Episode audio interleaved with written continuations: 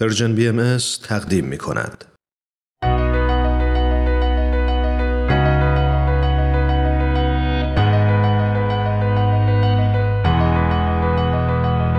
من تنین تشکر هستم اومدم تا از قصه زندگی آدما بگم آدمایی که اهل همین زمینن آدمایی موندگار که با قسمت از زندگیشون و مسیری که رفتن می‌تونن راهو به ما بهتر نشون بدن و مسیرمون رو هموارتر کنن.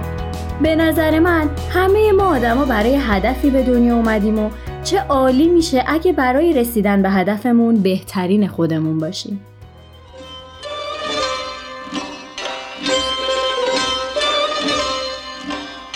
ما آدما با هم تفاوت‌های زیادی داریم.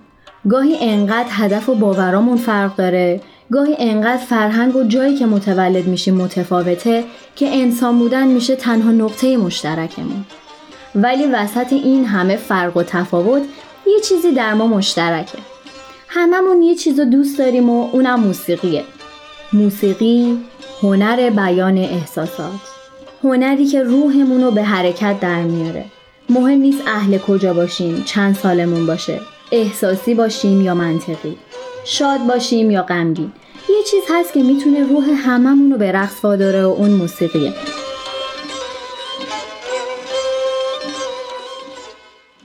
این قسمت خسرو آواز ایران.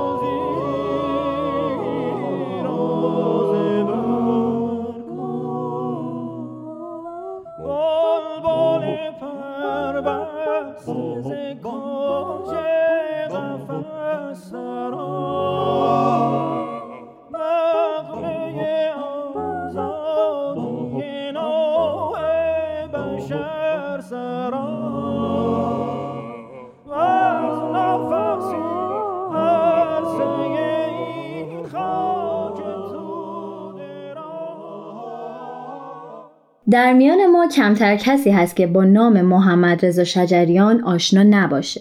تمامی ما فارسی زبانا یا اسمشون رو شنیدیم یا حداقل یک بار صداشون به گوشمون خورده.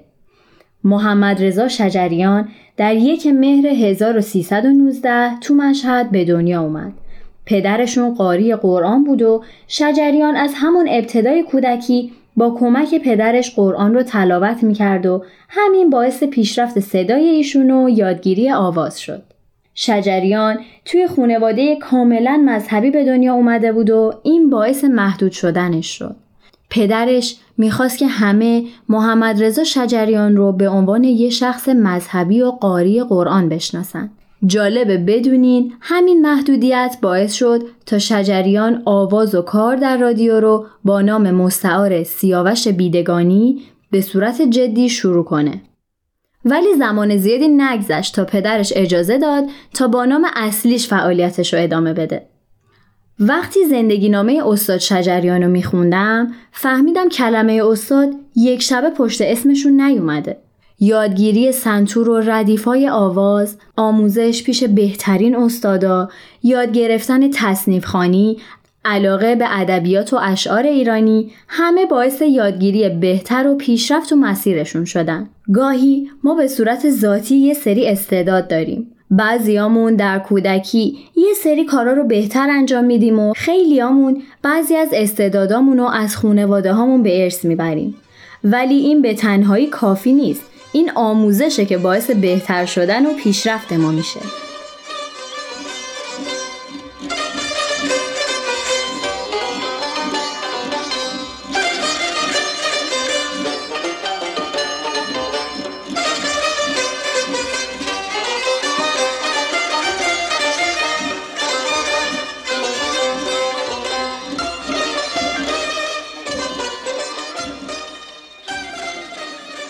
اولین قطعه موسیقی شجریان تو سال 1346 ضبط و منتشر شد. محمد رضا شجریان از سال 1349 همکاری خودش با تلویزیون ملی ایران رو آغاز کرد و این همکاری سالها به طول انجامید. شجریان همواره از شعرهای عمیقی در آثارش استفاده می کرد و با شاعرای زیادی همکاری کرده. استاد شجریان آثار زیادی دارند که هر کدوم از ما بسته به سلیقه‌ای که داریم اونا رو شنیدیم. ولی یکی از آثار ایشون هست که شنیدنش برای اکثر ما فارغ از دین و باوری که داریم دلنشین یا شاید بهتره بگم روح نوازه و اونم ربنای شجریانه قطعه ای که به مدت سی سال بر قلب و جان مردم نشست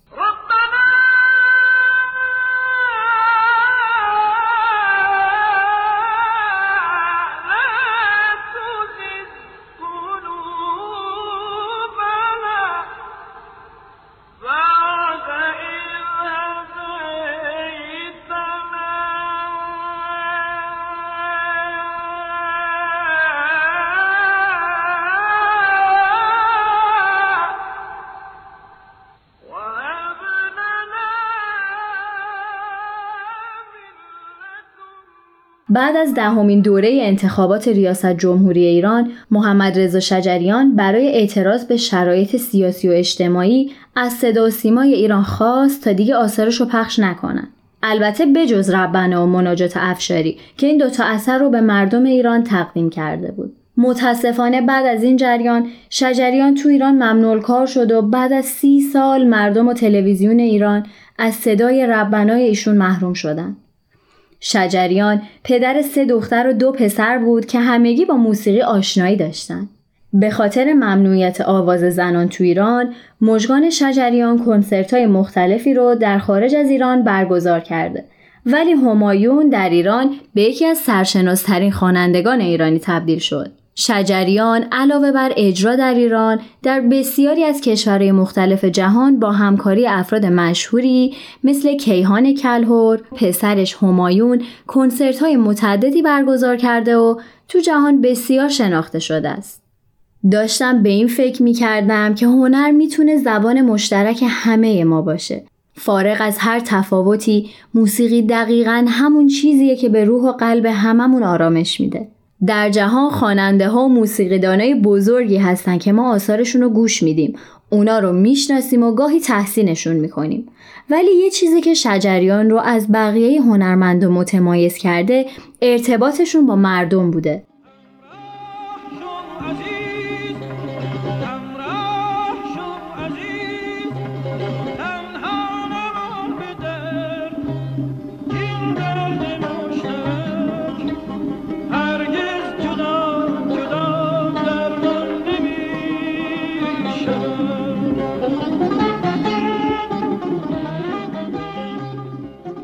صدای لوریس چکناواریان موسیقیدان و هنرمند ایرانی رو با هم میشنویم.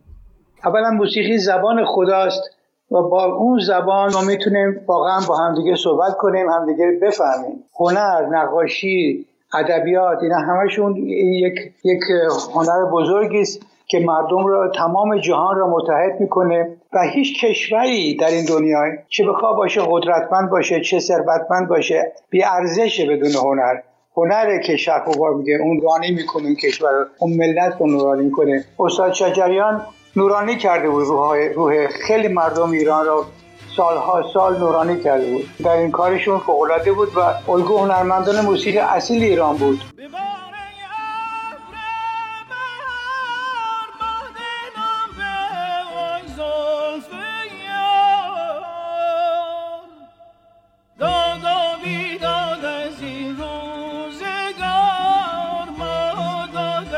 shall behold against all.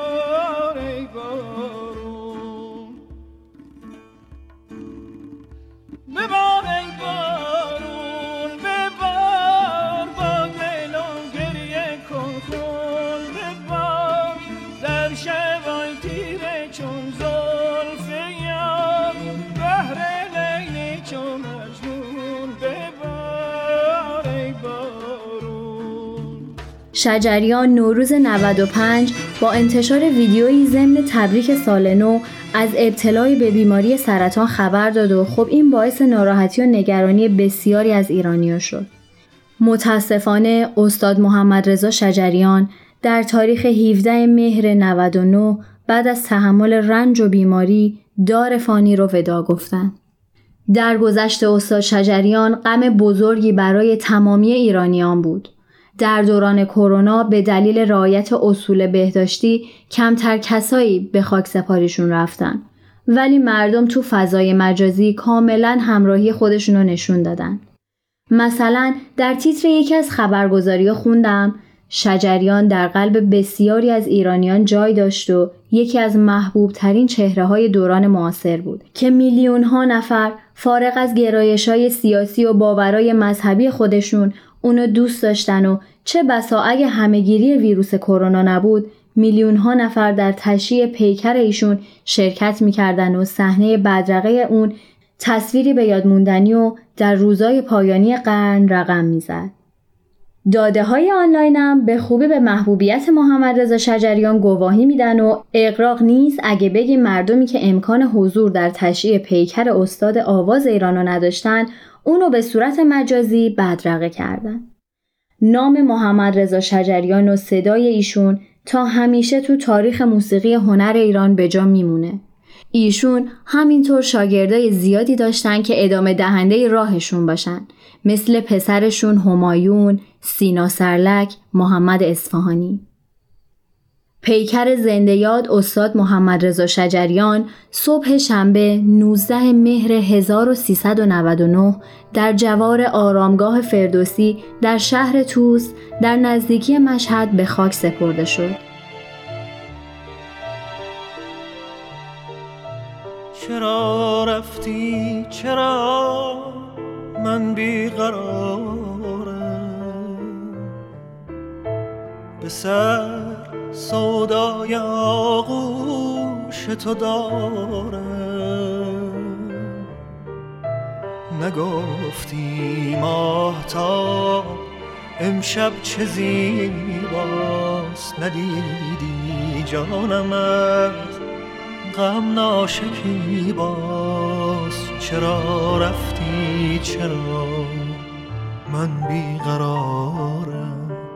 به سر سودای آغوش تو با هم صدای همایون شجریان رو شنیدیم. تو برنامه گفتنی ها کم نیست از آدمای زیادی گفتیم که دیگه تو این جهان حضور ندارن. ولی یادشون، آثارشون یا بعضی از کارهایی که تو این جهان کردن در حافظه تاریخ تا همیشه ثبت میشه و بیشک هنر، صدا و منش استاد شجریان برای این جهان ماندگار خواهد موند. من موسیقی رو دنبال کردم که اندیشیدن به انسان ها بده زیرا انسان در فکر کردن ساخته میشه در اندیشیدن راه جهان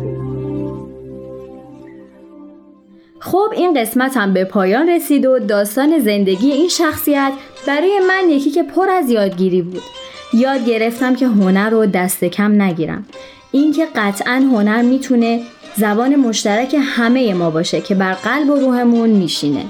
مثل همیشه با سرچ کردن می‌تونین بیشتر راجع به این شخصیت ماندگار بدونین و همینطور مستند سیاوش در آتش رو برای شناخت بیشتر می‌تونین تماشا کنین مستند همسفر با مرغ سحر هم روایت تصویری از آخرین تور کنسرت استاد شجریان هست که تماشاش خالی از لطف نیست. ممنون که تا اینجای برنامه همراه ما بودین. مثل همیشه خوشحال میشیم شما هم اگه اشخاصی می‌شناسید که داستان زندگی یا قسمتی از مسیر زندگیشون براتون جذاب بوده اسم اون شخص رو برای ما از طریق at Persian BM توی تلگرام بفرستید.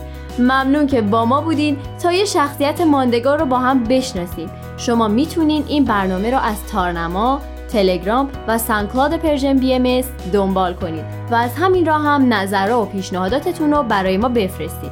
اینم بگم که اگه از طریق پادکست به ما گوش می‌کنین خوشحال میشیم تا به برنامه هایی که دوست داشتین امتیاز بدین.